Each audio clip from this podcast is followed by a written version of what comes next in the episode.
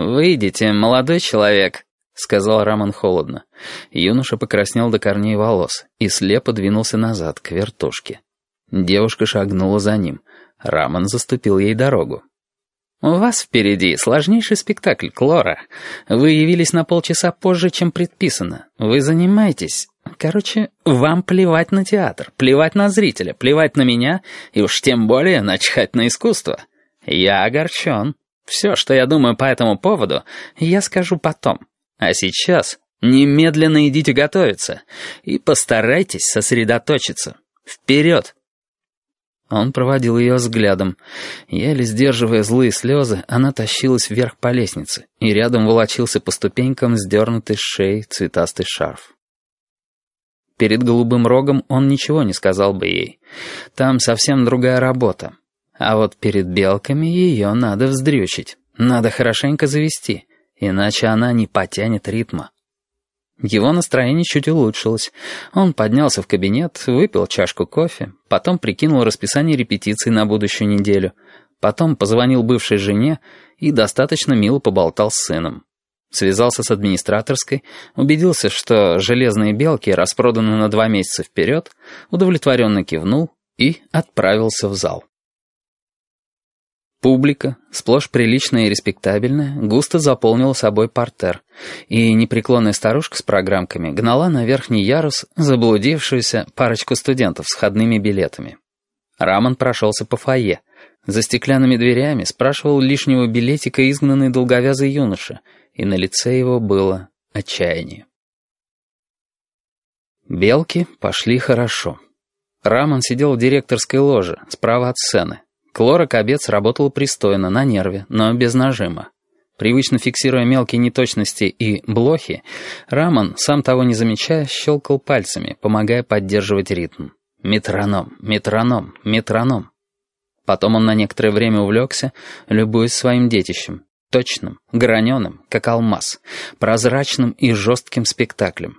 Потом из третьего ряда выбрались две фигуры и, крадучись, поспешили к выходу, и у дверей их нагнали еще две — Рамон поморщился. «Да, железные белки требуют подготовленного зрителя.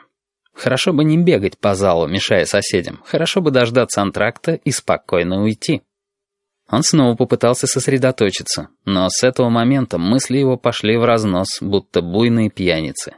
Неисповедимые кривые дорожки вели их все дальше и дальше от разворачивающегося на сцене действа. Рамон думал о женщине с коляской. Когда родился сын, они с тещей купили клеенчатую, простенькую, сине-лиловую коляску. Отцам приличествует испытывать гордость, впервые выходя на прогулку с родимым свертком на четырех колесах. Но Рамон помнил только усталость и страх. Он решительно не знал, что делать, если малыш закричит. И он кричал. Ох, как он однажды кричал. Рамон шел домой по сотне незнакомых улиц, не шел, бежал, толкая коляску, будто вазок с мороженым, и встречные женщины смотрели на него, как на палача. Коляска. Коляска. На сцене застыла четко выверенная мизансцена. Рамон всегда злился, когда героиня не попадала в нужную точку. Но сегодня Клора Кобец замерла именно там и тогда, где и когда это было предписано. Рамон самодовольно улыбнулся. Нагоняй не прошел даром. Гонять их надо, гонять. Коляска. Молодая мама на той стороне перекрестка, резко поднимающая складной капюшон коляски. Серая машина, срывающаяся с места. Мизансцена. Три объекта, три точки. Девушка Павла, ступающая с тротуара на мостовую, молодая мама, машина. Водитель не видит за углом Павлу, но женщину с коляской он видит отлично, а зритель, наблюдающий с балкона, случайный зритель Рамон, видит всех троих. Он потерял интерес к спектаклю. Великолепный механизм, сконструированный им до мельчайшей детали, до секунды, до нюанса. Машина его лучшего спектакля катилась и катилась сама по себе, и он уже знал, что завтра, против обыкновения, не станет делать актерам замечаний. «Ну какого пса?» Как это вообще может быть? Специально направлять автомобиль на человека, да еще на девчонку? Непостижимо. Скверные фантазии. На будущей неделе никуда не денешься, придется решать вопрос с увольнениями. Труппа перегружена, Как минимум пятерых за борт. А крик-то будет крику. Возможно, Павлу Немробец попросту с кем-то перепутали? Ее выслеживали у его дома. И это обстоятельство вдруг показалось ему зловещим, потому что темная личность Павлы — это ее дело. Но зачем втравливать в эту историю постороннего человека?